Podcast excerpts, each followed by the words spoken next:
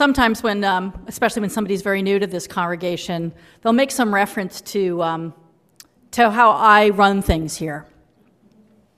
Uh, I call the shots, they say, or I'm in charge. And after I've stopped laughing and have dried my tears, I say, not to, not to disown the very real authority and power that you have all given me, um, but to say, that's not actually how it works. Um, I, I, shouldn't be in charge. I'm, I'm a leader here, an important one chosen by the congregation democratically as we choose our leaders. But, um, but no, uh, I'm, not, I'm not the leader of the congregation. Well, who is the leader of the congregation then? The board? Well, yeah, in a sense, also, they have a lot of power and authority and responsibility given to them by the congregation, and thank you for the service they do in carrying out the congregation's will. Um, so they are among the leaders, yes, but I don't think in a healthy congregation the board is really the leader either. And you might think since it's democratic and the congregation chose the minister and the congregation chose the board, then I'll say that the congregation is everybody is a leader, and that is that is absolutely true, but it's not quite the answer I'm thinking of in this trick question. Who is the leader of the congregation? If the congregation is thriving, if we know what we're about, the answer is the mission. The mission is the leader. And we each look to the mission when we're trying to decide what to do, where to put our time since we can't put it everywhere. What are the priorities? What is the most important thing we can do? How do we steer ourselves straight when we've been going off the rails a little bit as a, as a minister, as the board, as anybody in the congregation, which is to say, anybody with a role of leadership? We look to the mission. Are we living out the mission of this congregation? And that's why it was so important. I'm so grateful to, to Brooke when she was president um, that she said, you know what, we really need to be able to articulate, uh, articulate what we're about. And I bless the, Ed and the, and the group of people who put that together because you know, I, this is Silicon Valley. I know you have all been dragged to more mission statement rewritings and so on than you can care to think. And sometimes those are not very meaningful. I'll come back around to that. And sometimes they really are, because we have a mission. And we need to know what that is, and we need to be able to say to ourselves and others what it is. Now,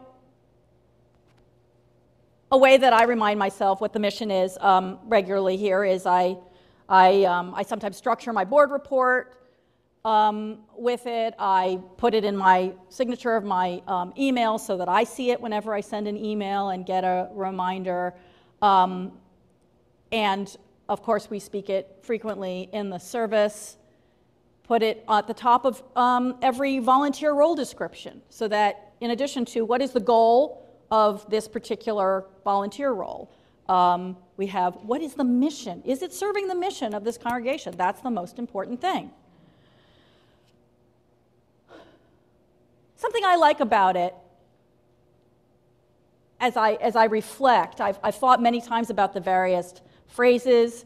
Uh, the group made it blessedly short, just 25 words, so that we could uh, memorize it in time, and um, I can just think it through when I'm not, don't have a piece of paper in front of me. But what I'm thinking of nowadays is not so much any phrase or word, it's a suffix, the one that appears several times ing. That ing is important. It's that we live in the continuous present tense. It's not about what we have done in the past or only about what we've done in the future. It's about this long, steady bridge of how, what are we going to do? What do we do? What are we doing with our time, our energy, our spirit any given moment? And I notice it's also in the name of showing up for racial justice, which is appropriate. I was just having a conversation with um, one of our regional leaders and advisors, Melissa James, who said wisely, we were talking about the ongoing struggle to, um, to work for racial justice in, in a country, in a world, in a community that is steeped in white supremacy, so that we, we swim in it. We sometimes don't even see it, whether we're people of color or white people, sometimes. It's just so pervasive. So I was talking to her about, about what next for UUCPA, and she was talking to me about, about what happens in the region. And she wisely said, You know, we don't win at anti racism. And she didn't mean by that that we lose. She means we're not finished. You show up, you do it. You do it again and again. You do the next thing. You learn, you examine, you care for each other, you tend to our world, and always with that continuous what are we doing next? How are we going to do this together? Now, the guiding question of the process, as Ed said, was why does UUCPA exist? That's a great question to ask about an organization, right? Um, an organization was created for a purpose by people, and it has a mission in the world. And that question will keep getting asked. This was not our first statement of our mission, it will not be our last. Future generations will ask it again. And if the time ever comes that when people say, why does UUCPA exist in the world, and they don't have an answer to that, they can't think of any reason that the world needs UUCPA, then I hope they will have the wisdom to say, it is time either to change our sense of our mission, to adopt one, or to close our doors with gratitude for what it has done in the past because there's no reason to exist unless you have a reason to exist. That's, that's what organizations are for. We, we create them for a reason. Now, people are different from organizations in that if there's one clear answer to why do we exist, why do I exist, why does each one of us exist, it is I don't need to justify that. We have inherent worth. We exist because we exist. Maybe someone had an idea, our parents or somebody thought, oh, that'll be good. But we don't need to justify our existence to anybody. We are worthy in and of ourselves just for existing. And yet, people do have missions. It's just we have to think about them and adopt them. And sometimes we realize we're living one out without ever having put it into words or anything like that. We're just, oh, this is what my life is about. This is what I have dedicated myself to. This is how I know when I've had a meaningful day or a meaningful week. This is what I am looking for in a relationship or a job or a community. Then, if we have a, a, a task force in our heads that says, how would I put that into words? then we could actually write a mission statement. I've known people who did that. I was charmed. Um, we, we, we, went to, uh, my family and I went to visit uh, friends for lunch a month or two ago, and I was charmed to see in the handwriting of um, the youngest member of the family uh, on a poster on the wall, our family mission. Um, they had clearly talked about it and thought about it, and they had lovely things like being authentic with each other, caring for each other, pursuing their faith together, having fun together. They'd given it some thought and they'd put it there where they eat so that they can remind themselves what are we here for? What's important to us when it really comes down to it? It's important to be able to check that against what else is going on in our lives.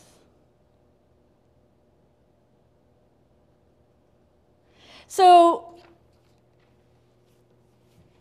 we interact and intersect with many, many organizations over our days. And each has their own mission.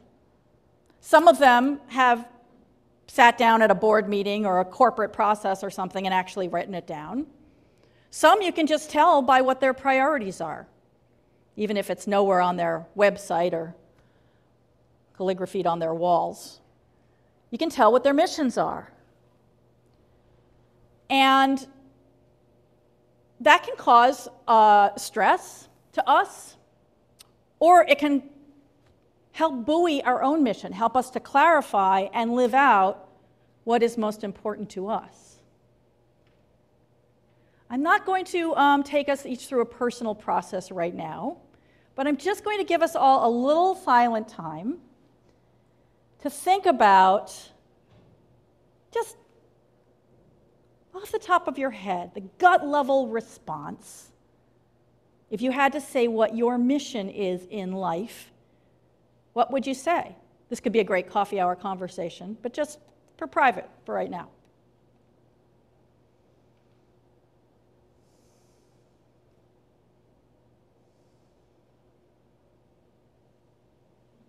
I realize this is the kind of thing you might pray on, meditate on, have deep conversations with deep friends about for a long time to get down. But I'm thinking probably something came to most of us.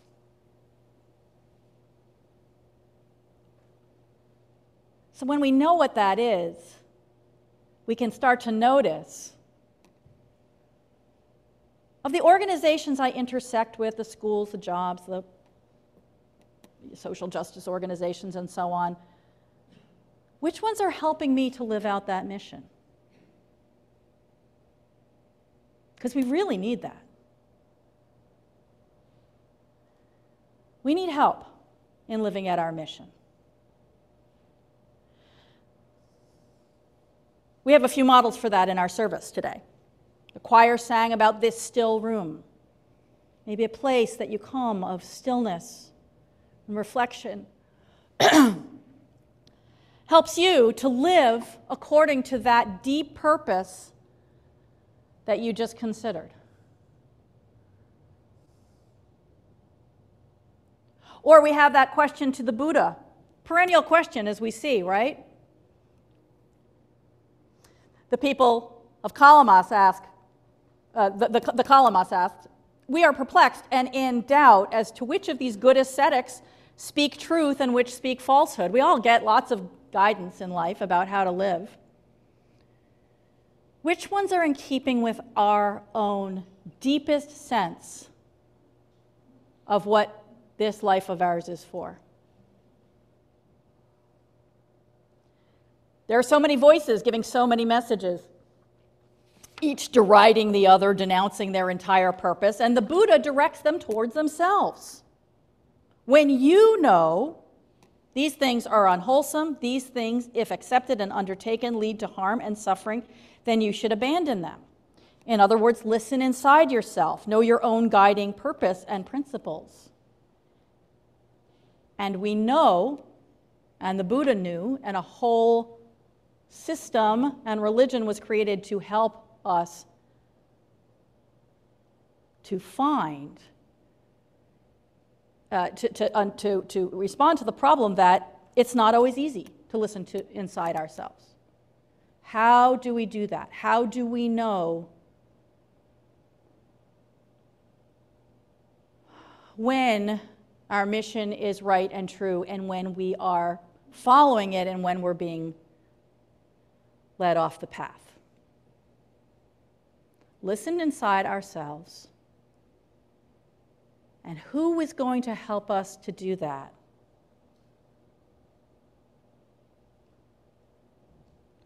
And then we had the example of inventor McGregor, which is really a story. I mean, it's about inventions, and there's all sorts of great drawings of his cute inventions and everything. Doggy Wellingtons. It's really a story about integrity and about knowing what matters to us. He paid attention to what mattered to him. And what helped him to live in accordance with what mattered most. And what he heard was I need to have this beautiful place in my higgledy piggledy house and the winding lane behind. I need to be able to sing and dance and paint I need to be among my community. That's what will help me. He never lost sight of his mission, but he wasn't being helped to stick with it anymore.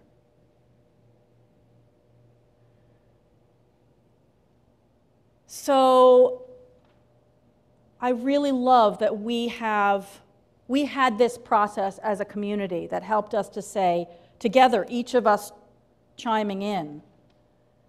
And as Ed said, there was a remarkable consonance. What's the mission of this community, of this organization? And I hope in answering that, you thought, well, what's my mission? And if you didn't think that in so many words, have a look at the UUCPA mission again and say, how is that helping me to live out my mission? Ask that of each organization you encounter. Because your life is sacred and precious, and you are here to do something and be somebody that only you can do and only you can be.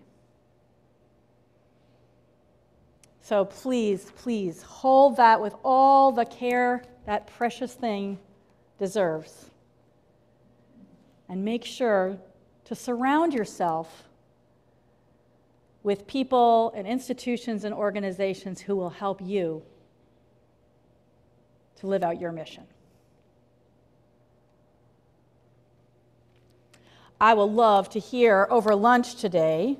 Oh, and it is second Sunday lunch day today, so please do stay. Um, I'll love to hear what people realize their missions are.